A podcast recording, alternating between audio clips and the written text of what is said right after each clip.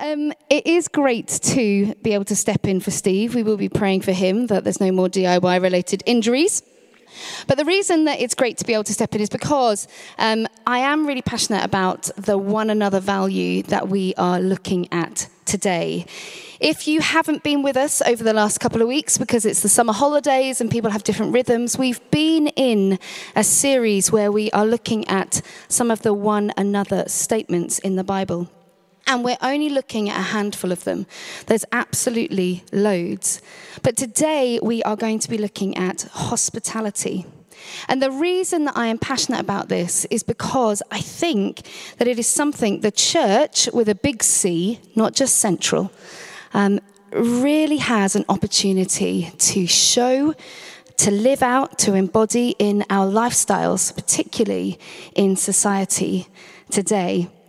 And um, I know many of you who sit here, you do have that value of hospitality. I've been on the receiving end of that in different ways. But my hope and prayer is that we will hear something fresh today from Holy Spirit. So why don't I just pray and then we will open God's word.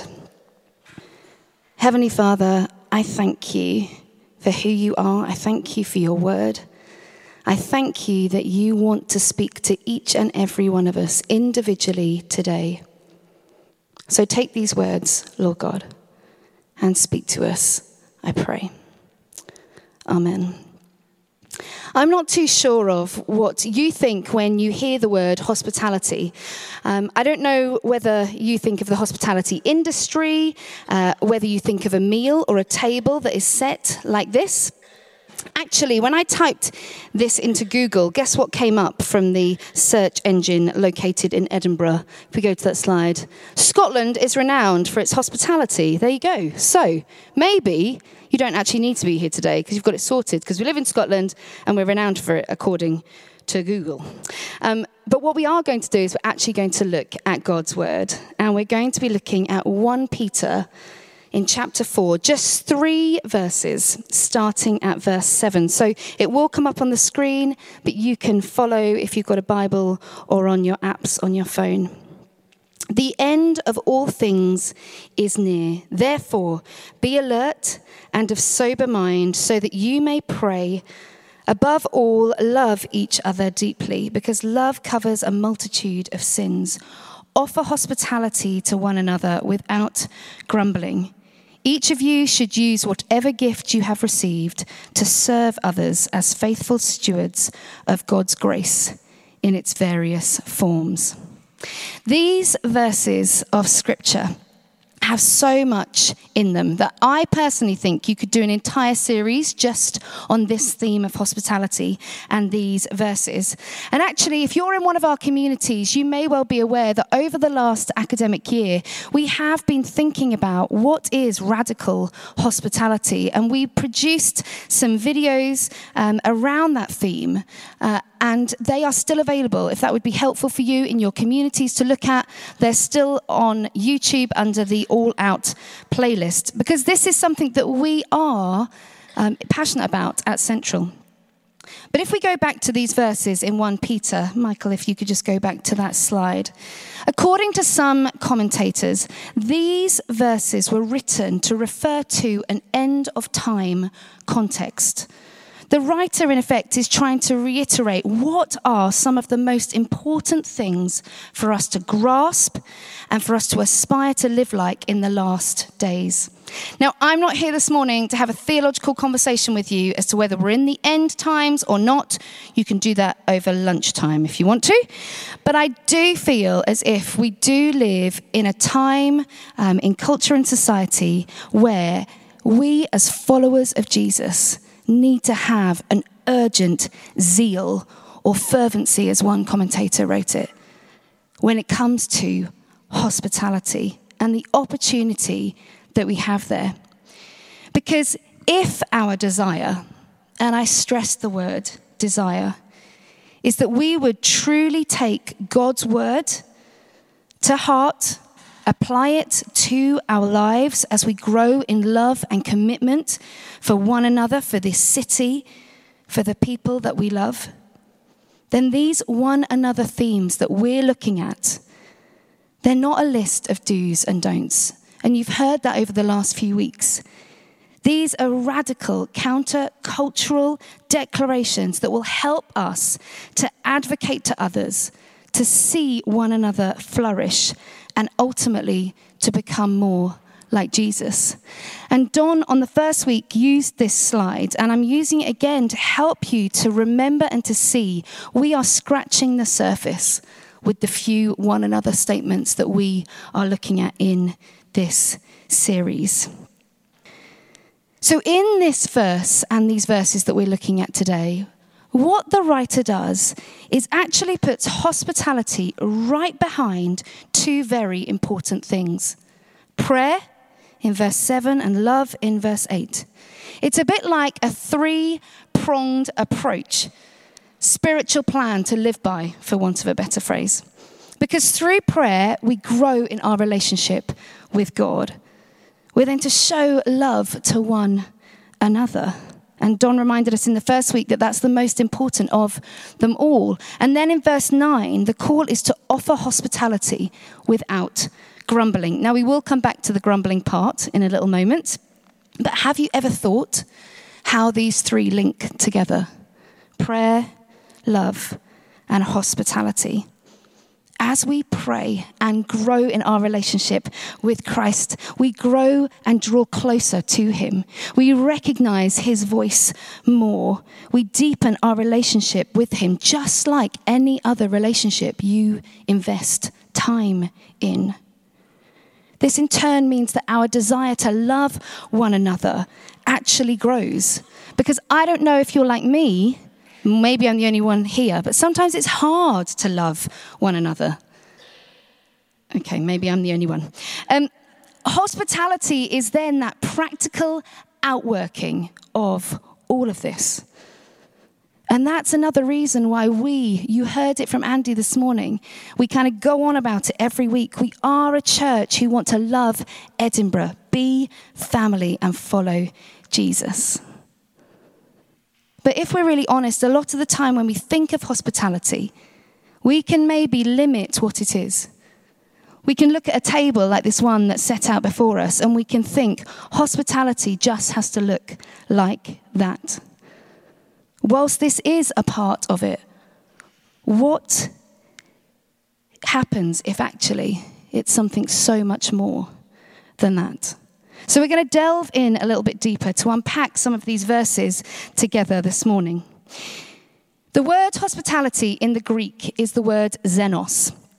And, um, or the concept of xenia. And in effect, it's referring to the word stranger, alien. If we go a bit deeper, it's technically not just that one word, but what it's actually referring to is the relationship between guest and host, welcoming the stranger.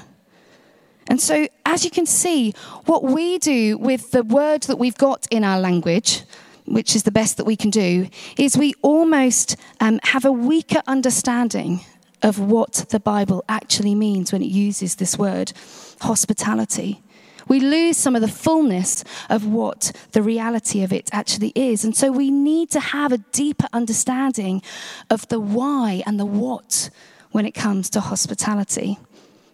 The first thing for us to remember today is hospitality is not just a suggestion, it's actually a command. There's strength in these verses that we're looking at in 1 Peter, but it's not the only part of the Bible that talks about this. There's so many other parts in the New and Old Testament that talk about this. One from Leviticus 19:34 says, "You shall treat the stranger who sojourns with you as the native among you, and you shall love him as yourself, for you were strangers in the land of Egypt." I am the Lord your God. We see practical outworkings through Scripture time and time again of hospitality. But by saying all of this, there might be some of you who is sitting here today thinking, I feel slightly overwhelmed already. I feel like she's going to potentially ask me to do more, to have people over to my house that I don't know for a meal. I don't know if I really want to do that. Well, in preparation for today, and for the last little while, I've been reading this book by Caroline Lacey called Extraordinary Hospitality for Ordinary People Seven Ways to Welcome Like Jesus. And the reason that I've really liked this book is because she basically says it as it is. And that's my kind of woman. Um, and she starts her book in that way. Do you feel actually overwhelmed and overburdened by the concept of having more people in your home or feeling like you're not doing enough? As I said at the beginning, this is not a list of do's and don'ts. This is not a place of condemnation to say, do more. It's a place for us to come together as church family to continue to grow in our desire to be more like Jesus when it comes to showing hospitality to one another. And what Caroline says in her book, and she goes on when she's referring to the verses that we're looking at in 1 Peter, she says this, and the quote will come up on the screen Jesus called all of us to practice hospitality, regardless of marital status, salary, or house size. Nowhere does it talk about tableware or tray bakes. Neither does it link hospitality to expense, exhaustion, or an extroverted personality. Thank goodness. You see, we have to rethink what hospitality actually is and why it's important for us to do it. As I said, I'm going to be referring to this table a little bit this morning. But actually, when we look at this table, I don't know what you see. I think I'd like to sit there with a friend to talk, to eat good food together. But often, this is what society sees when we think about hospitality just a meal. But as we know and we're learning today, that xenos is so much more than that. It's not just for a meal with people that we already know, and it's not just a meal. It's not just one another here together with the people that you maybe get on with and like, people already in your community. It's for those that are outside of here. It's for those that are on your street. It's for those that you're working with. It's for those that don't yet know Jesus. So, hospitality is not just a suggestion, it's a command. The second point is it's actually not a very easy lifestyle choice, but it is an opportunity. Rosa Butterfield, in her book, The Gospel Comes with a House Key, says engaging in radically ordinary hospitality means we provide the time necessary to build strong relationships with people who think differently than we do, as well as build, build strong relationships from within the family of God. It's about listening, it's about doing both, but don't feel overwhelmed by that. As a senior team, some of us went to a conference in June. And the theme of this conference was all around how do we share the good news of Jesus with the whole planet over the next 10 years? Big vision. But one of the things that was said there, um, and a quote that was used, was by a guy called Sam Chan, who's a lead mentor at the School of Evangelism in Australia. And he said hospitality is key to this because hospitality provides the spaces in which gospel conversations can happen in a friendly and safe environment. Some of you know a little bit of my story. But I wanted to share a bit more of that with you today because hospitality is something that I'm so passionate about because it's something that I have received time and time again. But in my early years of life, I was welcomed as a stranger, as were my family. My mum um, went to a mums and toddlers group when I was just uh, a baby. And she went to one at the local church. She wasn't a Christian at that time, but she was a woman in desperate need. She ended up becoming a Christian through those relationships that she had there. And then, when I was six, she made a difficult decision and choice that actually she had to leave our family home where my father's alcoholism and abuse was getting so much worse. That she needed to go with my sister and I to live in a women's refuge. Now, we just had a couple of carrier bags of our belongings because my mum didn't want to draw attention to the fact that she was going to be leaving my dad. And this photo that comes up on the screen is quite grainy. That's because it's over 34 years old, but you can tell who I am, I'm sure. And my sister is behind me. This photo was sent to me just the other week from the couple who led the refuge that we lived in for over a year and a half. The reason I show that to you is because that is an example of hospitality that is very different to this. You see, we moved into the refuge in September of 1988. My sister turned 11 in the October, right at the beginning of October. When my mum was packing up the stuff, the bare essentials, she didn't think about things to make a cake. But this couple gave her all that she needed to be able to bake a cake for her daughter because they knew actually keeping things as normal as possible for her was really important. Now, why my mum chose to make a sewing box, which is what that's meant to be, I don't know. I mean, a square would have done, but anyway, that's my mum through and through. But as she baked this cake, this couple sat with her as she mixed and tears were rolling down her face because she's told me the story.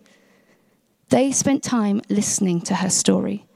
They spent time helping her to make sense of the situation and circumstances that she was in. That's hospitality that looks very different to this lavish table that we see before us, doesn't it? I said we were there for a year and a half. We were there longer than anybody's meant to be there, and we kind of outstayed our welcome. But part of that is because my parents' divorce was very messy. It wouldn't kind of go through the sale of the house, all of those kind of things.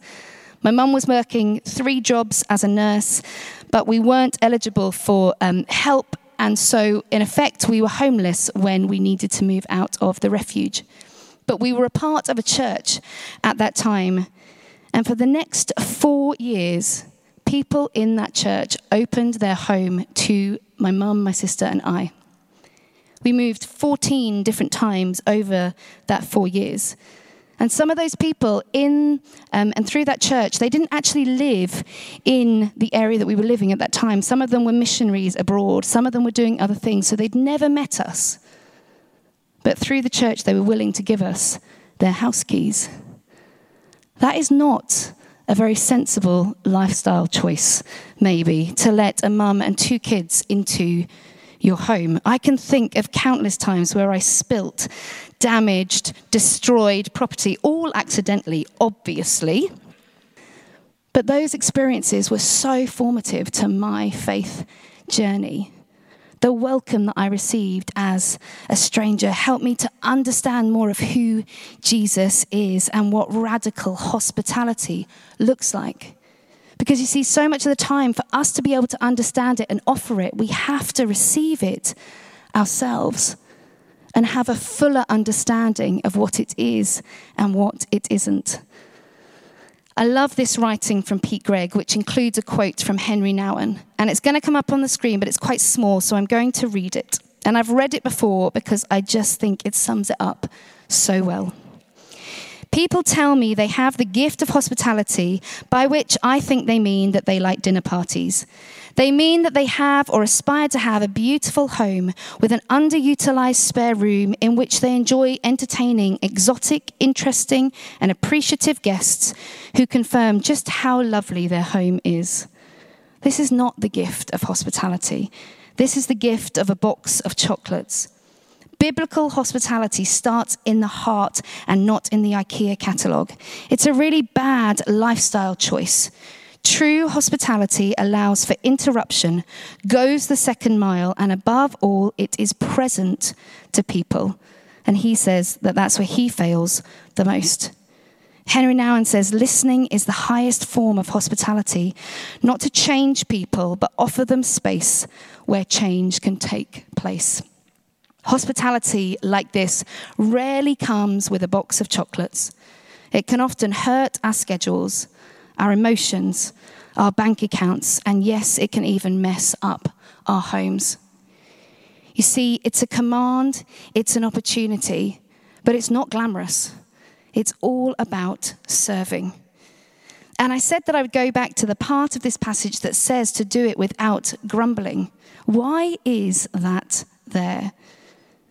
As we've already mentioned, sometimes we can think that hospitality is to be done in just one way. And actually, if we do that, we don't only limit our creativity and our understanding and our interpretation of hospitality, but we also can start to end up doing it a little bit out of habit, out of gritted teeth, because we've been told we're meant to do it that could look a little bit like grumbling. Don't get me wrong, there's times where I definitely do that. There's times where I think, I just don't really want to welcome that person today. But I am not like Jesus, but I'm desiring and aspiring to continue to try and be more like him.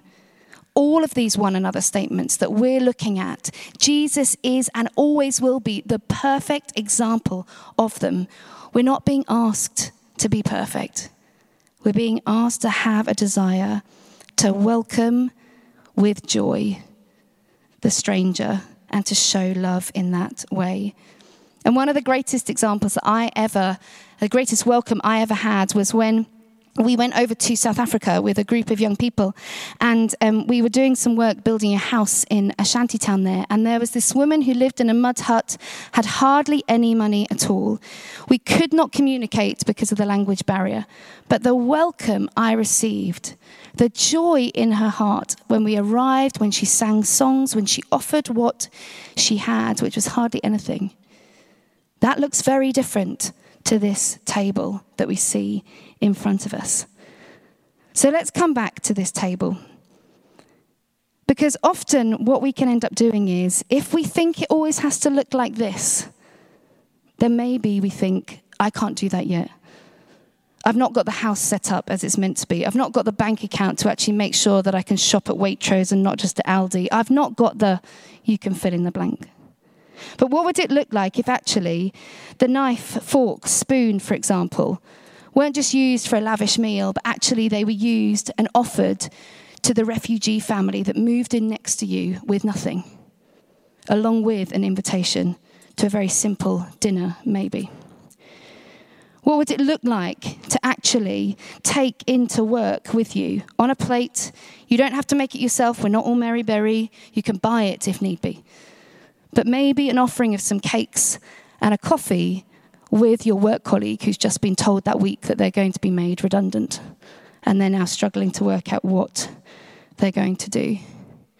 What would it look like if the bunch of flowers, instead of being on your table, was actually taken round to the neighbour or somebody that you know who's recently bereaved or is struggling with their mental health, with the simple offer to say, I am praying for you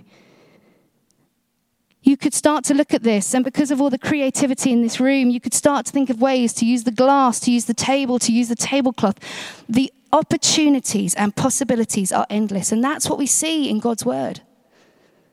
The way that Jesus responds to the woman at the well is different to the way he responds to Zacchaeus. It's different to the way he responds to Jairus. They're all different, but they're all active hospitality.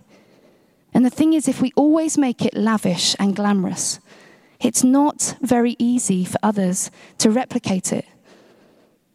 Don't get me wrong, I've been on the receiving end of incredible hospitality in and through this church. Some of you have been blessed with wonderful big homes where you can entertain and you can welcome people in, but not everybody has that.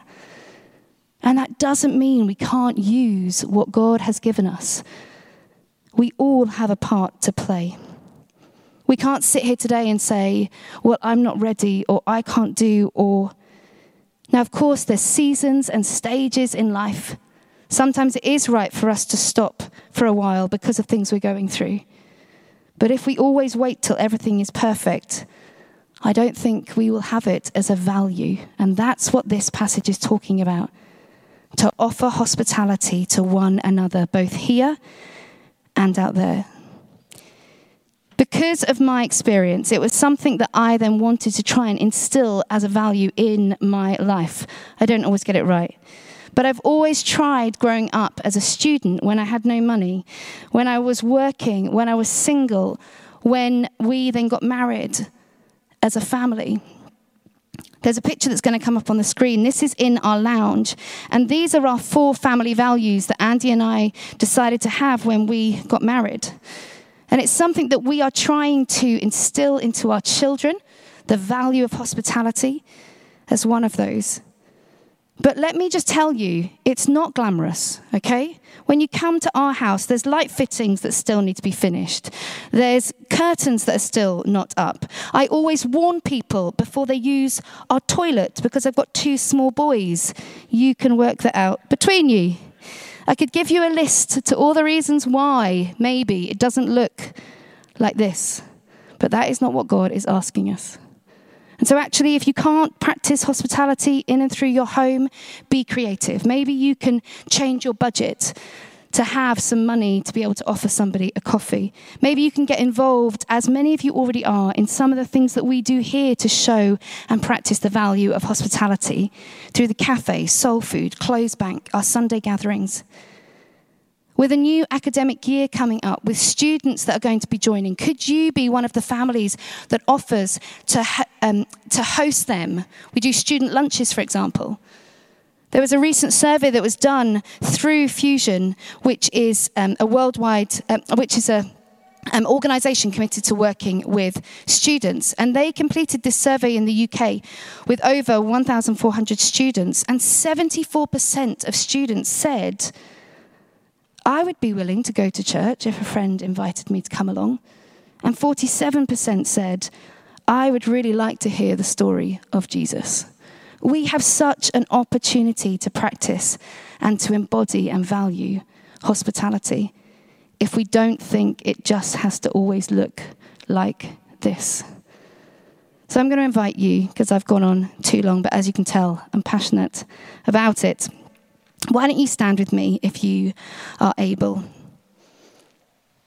Because it's all very well hearing these things, but it's about what is it that Holy Spirit is saying to you today when it comes to showing hospitality to one another. Maybe it's actually you need to have a break from it because of the circumstances that you're in. That's absolutely fine. Maybe actually you need to rethink your budget to be able to have a little bit of money to offer a coffee, like I suggested. Maybe you need to give yourself a break and make sure it doesn't always look like this, but actually you could offer to take a meal to somebody, for example. Benedictine monasticism is known for the welcome given to the visitor. And one of the quotes that came from a book that I read within that said, Hospitality demands that you let the people you are being hospitable with into your heart. Heavenly Father, we stand here today recognizing that we do want to be more like you. But we also recognize that this can be hard and a challenge. It can be costly. It's not always glamorous. It can hurt our bank balances. It can cause mess. It can interrupt our lives, but that is what you ask of us. So, would you speak to us, Holy Spirit? Help us to see what you are asking us to do, not to compare what we do compared to somebody else, but what is it that you're saying to each and every one of us individually, but also collectively as a church family through our communities would your creativity come to us this morning as we reflect and respond? In Jesus' name, Amen.